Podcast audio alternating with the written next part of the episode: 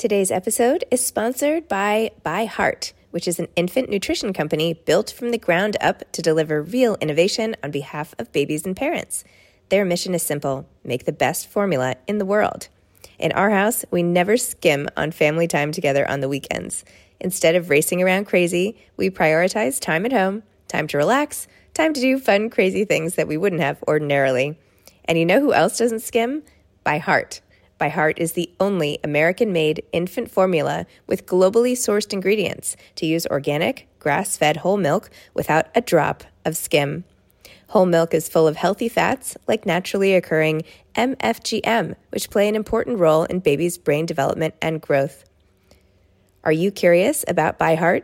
Redeem your welcome offer at byheart.com slash podcast with code name Zibby20 for a limited time. Hi, I'm Zibby Owens, the creator and host of the award winning podcast that you're listening to right now. Thank you so much, called Moms Don't Have Time to Read Books. It is a daily podcast, 365 days a year, and each day we talk to an author about all of the things related to their career, their book, their life, and more in 30 minutes or less because who has time?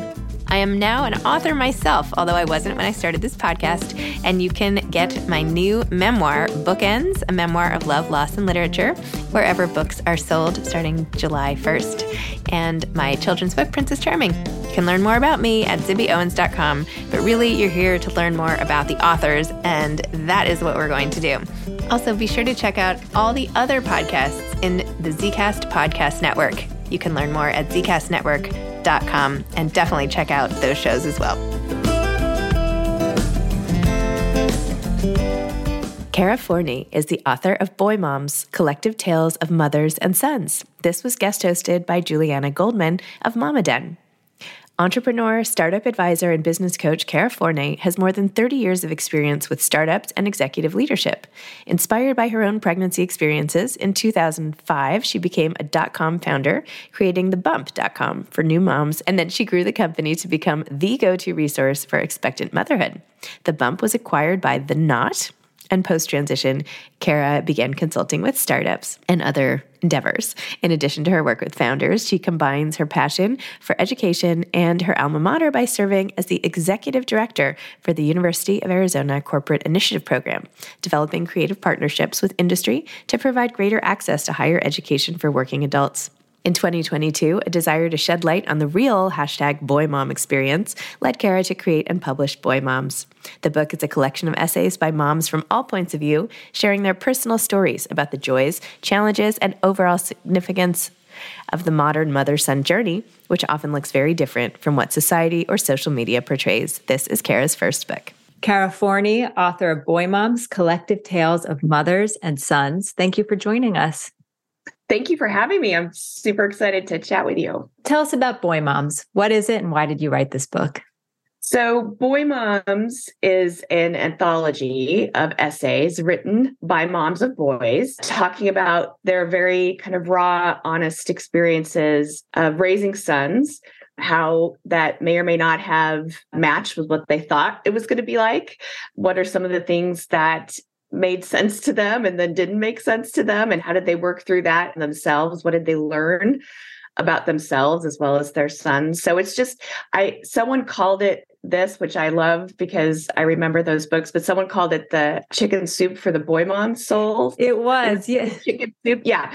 So, which it, actually I was like, yes, that's exactly what it is. It's this anthology of great essays written by wonderful moms. And, you know, I think there's 46 of them.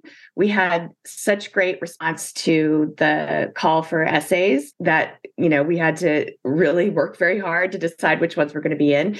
And I think we got this great representative of a very diverse look at what it's really like to raise boys. It's not this one size fits all.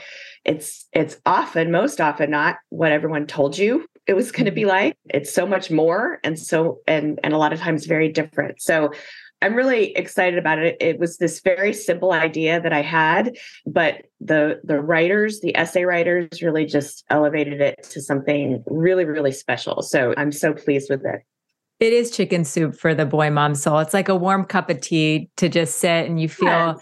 I don't know. I feel like you finish it and you just kind of exhale and have a smile on your face. You really feel as as a boy mom myself, you know, reading through it, you just feel really connected to a larger community out there.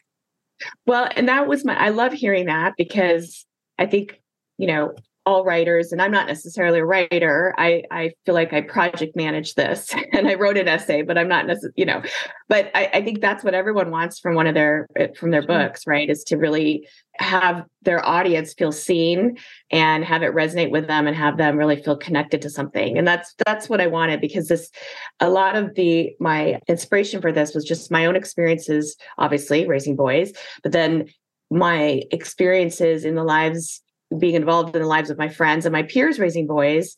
And a lot of times, if your experience did not match what those kind of preconceived you know ideas you had or that society has around what it means to raise boys it could be very isolating and you mm. could feel like you're doing something wrong or or you know i'm i'm not part of this larger group because my child doesn't do x y and z or my child is very different.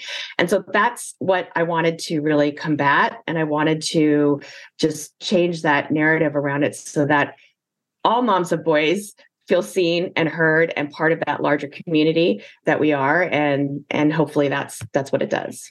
I want to come back to one essay in particular because it just made me think of it, where talks about um, trying to figure out what your son's talent is and this pressure to figure out what yeah. that talent is, and the mother kind of coming to terms or realizing that that her son's talent is not what what other mothers might find in their sons. Exactly. Yes. And i think i love that essay and i think that speaks to you know all of us as mothers is we, we it's like we we we feel this pressure to find our child's thing right. you know? Yeah what is their totally. thing and we've got to yes we've got to get them in that thing and we've got to get them on that path and they've got to start excelling in that thing. And instead of just sitting back and kind of naturally watching things evolve and and take place and you know that's one of the big things i learned as well is that because well, if we're trying to make our son have a thing it's usually our thing. Right it's yes. usually what we think their thing should be. And i i you know i'm very guilty of that i did that so much. And it's only when i began to step back and let them kind of let their thing evolve that you know it really started taking root in them and made them flourish. So yeah i love that. That's by that one was by uh, wendy sobelman mm-hmm. she's fantastic. Yeah.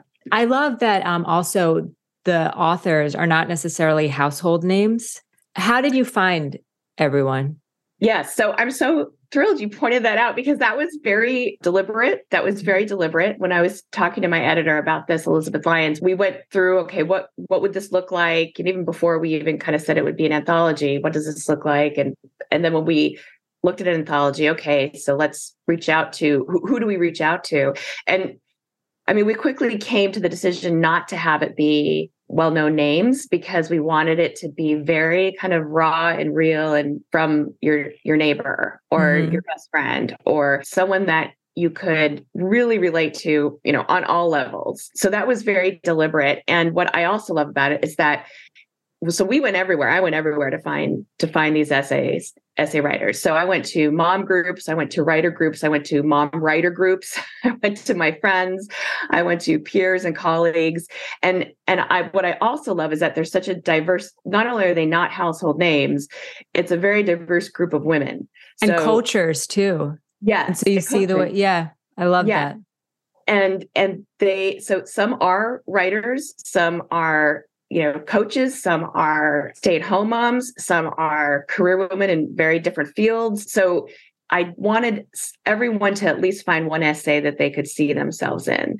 And i'm hopeful that that's what we were able to accomplish. And i, I think i love you know even the writers or the essay writers who aren't writers for a career you know mm-hmm. having their essays out there and you know along with these women who are wonderful writers in their own right and that's their career i think is really fun it's also a very refreshing contrast to the more curated world of social media and mom influencers. There was one line in particular that I really, really related to. I mean, it sounds so basic, but someone writes, How am I supposed to teach my son emotional regulation when my own emotions run wild? I always I think about that a lot. I have a six year old son right mm. now. And I'm I, I'm just lately very cognizant of the behavior that I am modeling for him as well, right. especially in terms of emotional regulation. right. Yeah. And I I think we can all relate to that. I think totally. that's such a universal thing. And going back to what you're saying about social media and, and that was one of the big things too that really was the kicker for for me to do this because I started hearing all these things about or or even talking to my friends I'd we talk about being moms of boys and I'd hear well I'm yes I have boys but I'm not a hashtag boy mom like, what do you mean by that like yes you are a boy mom right. no no no I'm not I'm not one of those hashtag boy moms what is the hashtag boy mom so I started researching. Yeah. Like, I mean, I, I knew, of course, online, you know, on social media, but there's a lot of discussion on Reddit. Uh, there's several articles on how this hashtag boy mom culture is very aggressive. It's very exclusive, not inclusive. It's like it makes women feel like if you don't have a boy that fits into this mold, mm-hmm. then you're not part of that hashtag boy mom culture.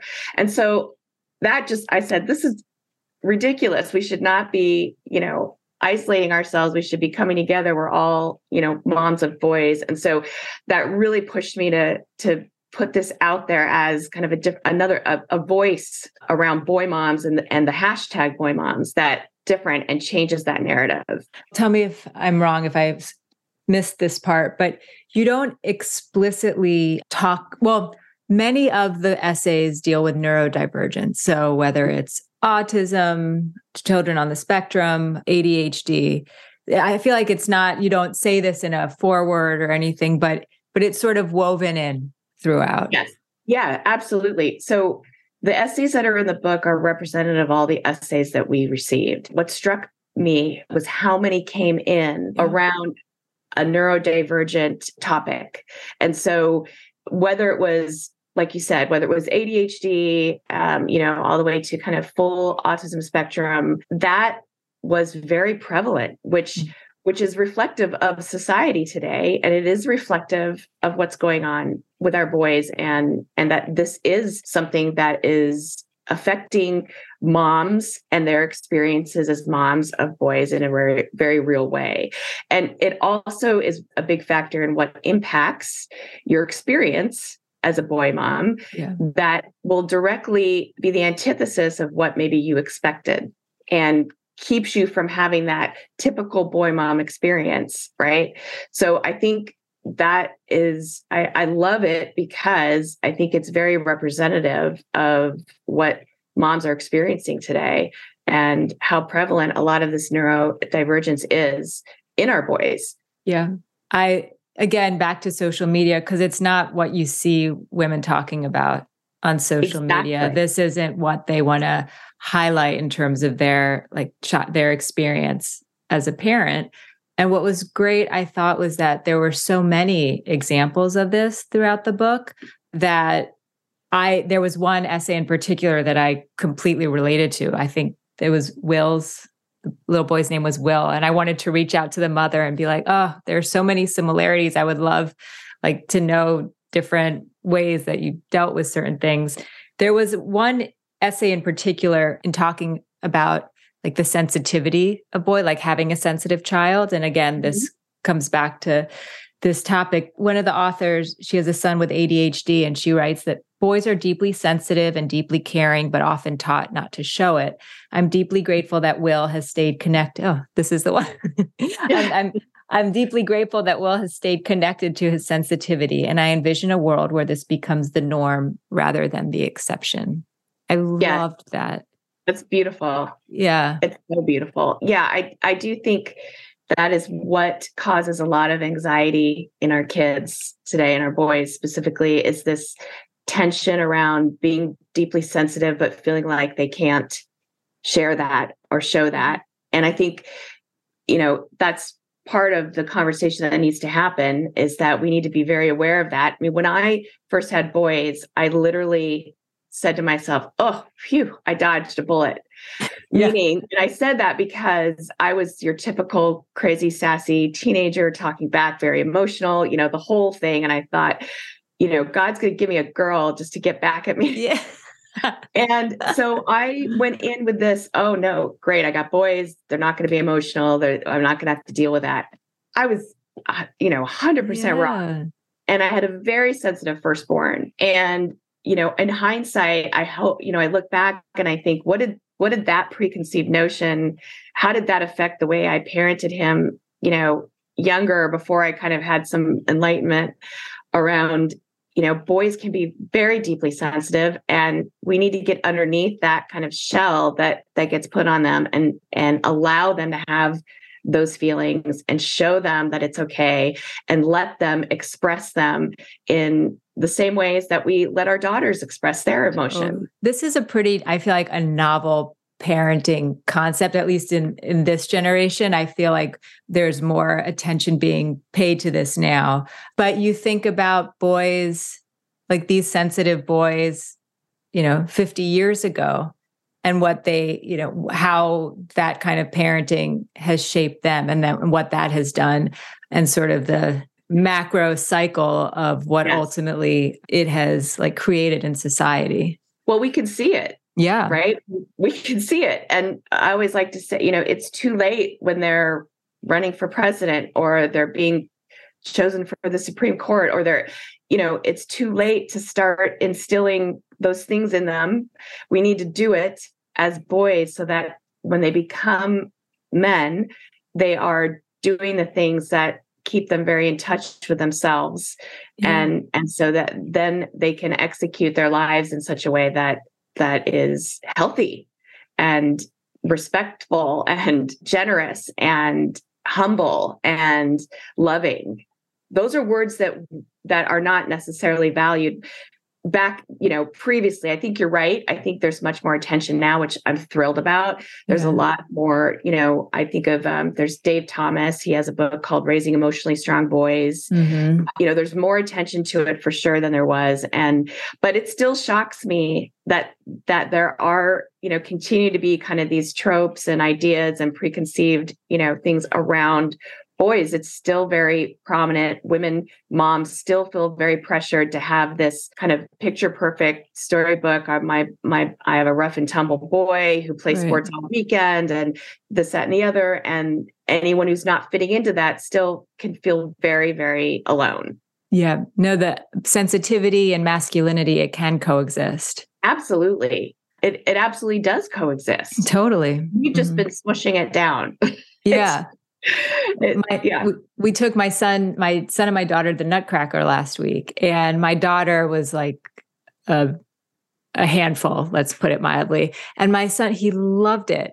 And he said, he said, I want to take dance lessons so I can be in the Nutcracker someday. And so oh, there's a part of I'm like now, okay, I'm going to look for a dance class for him, but also I want him to be in a dance class that has other boys in it because there's also a boy energy that comes along yeah. with my son where like a typical ballet class probably wouldn't be the right fit for him right. and would turn him off from the experience. Right. So there are these considerations that I think are unique to boys in this kind of situation. Yes. Okay, we can't bubble wrap our kids to keep them safe. But we can give ourselves some peace of mind now with the Life 360 app, which I am obsessed with. I first heard about this from a girlfriend at a party who told me that this was the app to use. So I got it, and now I am obsessed. It's a family connection and safety app that lets you track the people and things that are most important to you. And it's much more than sharing location, it is about safety. It keeps families connected and protected throughout the day. Plus, it helps you find your things. So I have tiles, one of which I put on my phone, which I lose a hundred times a day, and I can find it through the app whenever I lose it. Also, it lets me put in locations of interest. So I get alerts when my kids reach school after taking the bus, or when my husband gets to LA, or whoever you want to track. You can do it with Life 360 and feel very protected and safe. And it makes life better. It makes peace of mind better. Life 360 has my family's back when they're on the road, and I can track their stuff too if I need to. Plus, of course, it's a lifeline during emergencies because you can have crash detection to know if one of the kids is in an accident. And with two almost driver's license kids, that is super important to me too. So put away the bubble wrap and protect your loved ones with Life 360. Visit life360.com or download the app today and use code BOOKS, B O O K S, all caps, to get one month of the gold package for free, plus 15% off all tiles. That's life360.com, code BOOKS. Yes, and and there is a, you know, it it's what kind of I think the book shows too is that you can you can have part of that stereotypical boy experience but not all mm-hmm. you know mm-hmm. it's not it doesn't mean i i had both my boys were incredibly rough and tumble very quote unquote typical in that yeah. arena and, but very atypical in in other areas mm-hmm. and so it's not this kind of black and white it's you know very interwoven and what i wanted to say too about you know you were talking about how boys are they are very sensitive even though they may not show it. Yeah. and it's our job to get underneath that mm-hmm. right? Because even though they don't seem like they are bothered or you know they really truly care about something underneath it they absolutely do. I mean that's been proven. And so we have to as moms and parents dig down and help them find that and stay in touch with it yeah. There's another essay I just want to point out as people read this book that is like laugh out loud funny. And it begins Admittedly, mall shopping has never been by my thing, but mall shopping with two small boys, that's a special kind of hell. yeah. like, yeah. Uh, speaking like bringing back this is this is a chicken soup for the soul essay i loved it and it and there's like a really funny anecdote at the end uh, why was this an essay that you included well, so we again we wanted to get really, you know, all different types of stories. So we wanted we wanted humor as well as kind of the very raw, you know, real or emotional kind of pieces. So this was one of them that, you know, stood out so to us good. that we thought again, you know, a lot of women can relate to this. A lot of moms can relate to this. It doesn't necessarily matter what kind what type of boy you have, you know, there's a lot of truth in just trying to wrangle two small children in the mall and trying to go, especially with you know ones that have a lot of energy. Um and so needing to go into the bathroom with your sons too. Right and and the things that they say in the bathroom because yeah. of what they observe in the bathroom. Right. Absolutely. Yeah. I think we all have i i have those i have I bathroom it. stories as well.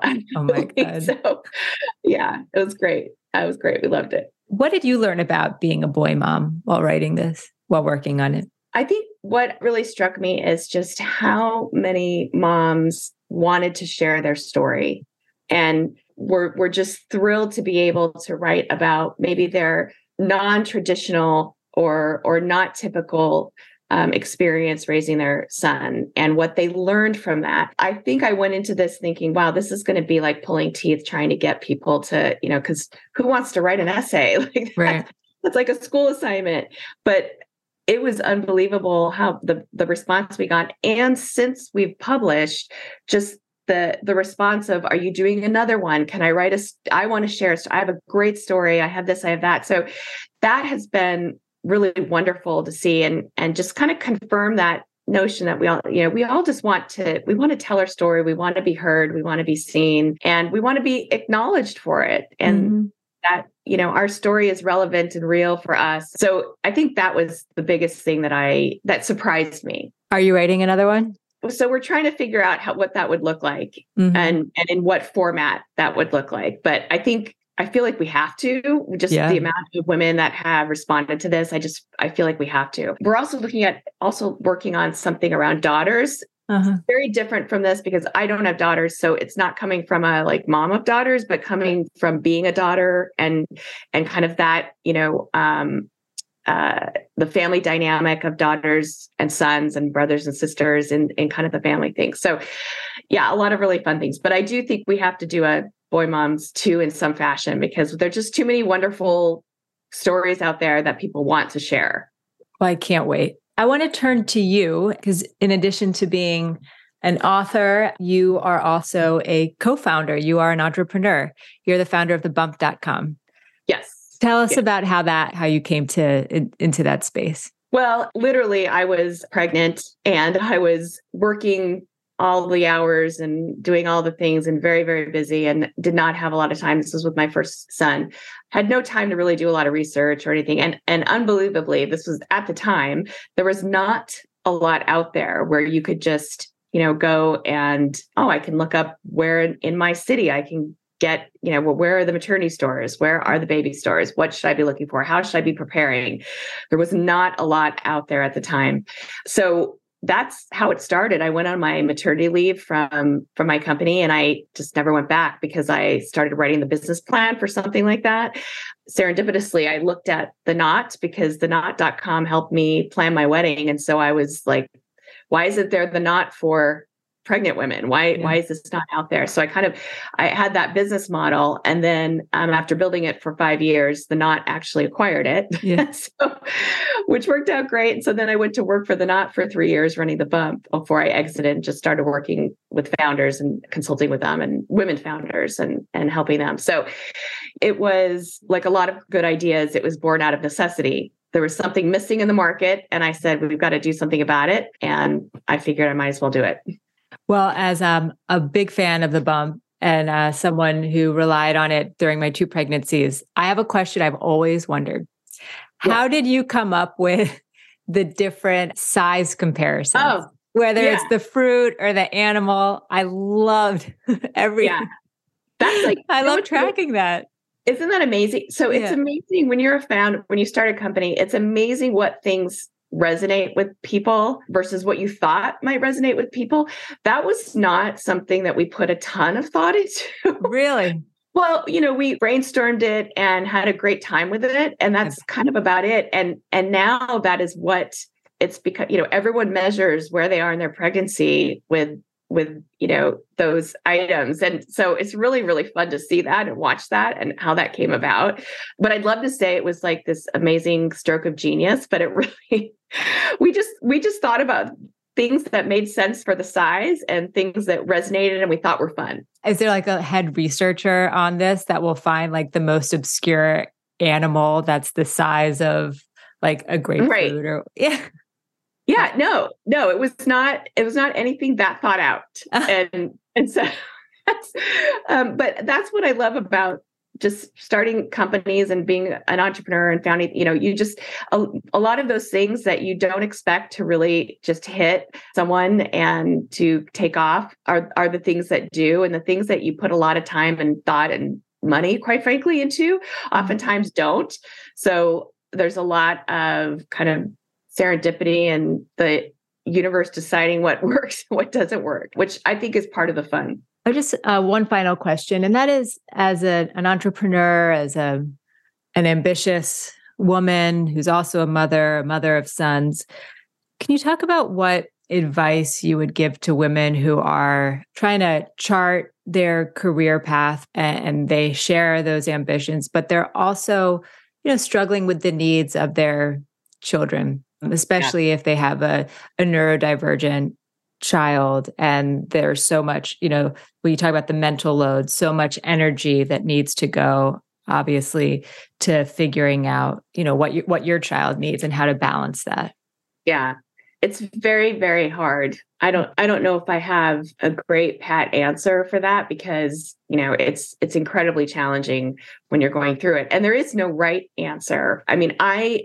you know purposefully when i was done with the knot and exited i had to purpose i purposely chose not to start another company not to become a, founder again or co-founder. There was opportunities for that but i had you know put my kids in my mind, I'd put my kids through the ringer for a while. And mm-hmm. so I know I knew that I needed to take a step back and make that more of a priority. And so I did a very purposeful career choice to do consulting work, which allowed me the flexibility to be there when for for what my kids needed and and to you know they had they were in grade school and so I was able to be at their things and take them to their things. So I think my short answer is you need to absolutely follow at any given time what the needs of your family and your your kind of world are and try to pattern your career around that and around what is at the time you know your biggest priority. There were other times when my family my kids did not need as much attention. And so i was able to do a lot more or do things a little bit differently with my career. I look at it as a very fluid thing. It's not the straight shot which i thought it was when i was 22 and graduated and working for ibm and thought i would run ibm one day right mm-hmm. that absolutely did not happen because of my competing priorities. And that's okay. You have to build the career that works for you. And what I love today is that there's so many ways to do that just mm-hmm. with remote work with you know you you can live anywhere, you can be anywhere, you can work all hours. And I don't mean work all the hours. I mean work the hours that work for you. Right. Um, wherever you are. And my mantra has always been work life integration, not work life balance. Because I love that. Mm-hmm. Yeah, work life balance doesn't work for me because it puts more pressure on us because we feel like at any given time when it's out of balance, we feel like we're not doing it right. And it's always out of balance right? It's always out of balance you know it's there's it's never so to me it's integration where how do you fit your work into your life? How do you you know and how where does your family fit into that? And it's always integrated. And the other thing for me is i've always said excellence not perfection. I'm i'm a recovering perfectionist. So i had to learn especially being a founder that you have to you have to just put stuff out there and it doesn't have to be perfect. It just needs to be excellent, and what excellence means is that you are doing the best possible job you can with the knowledge with the resources and with the capacity that you have at that given time. So if you're doing that you're putting out excellent work and you're doing an excellent job. You're not doing a perfect job because that's impossible. Right. So helping me so switching those termino- that terminology with me it, it, that really helped me because i applied that to my work life and to my family life i was just going to say as a parent too you can yeah. be excellent but you're never i mean you're never going to be perfect no and and mm-hmm. so if we're if we're trying for perfection perfection is the enemy of creativity right? If you're trying to be perfect, there's no room for creativity. There's no room to try and work things differently, right? There's no room to find different answers. So I try to, yes, I apply that to everything. I try to apply that to my parenting, my my marriage, my career, all of it. I, I also love that perfection is the enemy of creativity. Yeah. That's, that's one of my key takeaways from this conversation. Thank yeah. you. Good. Absolutely. You're welcome. Kara Forney, thank you for the time. Thank you so much. Great talking to you. You too. Thanks for listening to this episode of Moms Don't Have Time to Read Books. Don't forget to follow me on Instagram at Zibby Owens and at Moms Don't Have Time to Read Books. Also, sign up for my newsletter at zibbyowens.com and sign up for my virtual book club and meet lots of authors on Zoom every other week. Thanks so much to Steve and Ryan at Texture Sound for the sound editing. And thank you to Morning Moon Productions for providing this fantastic intro and outro music.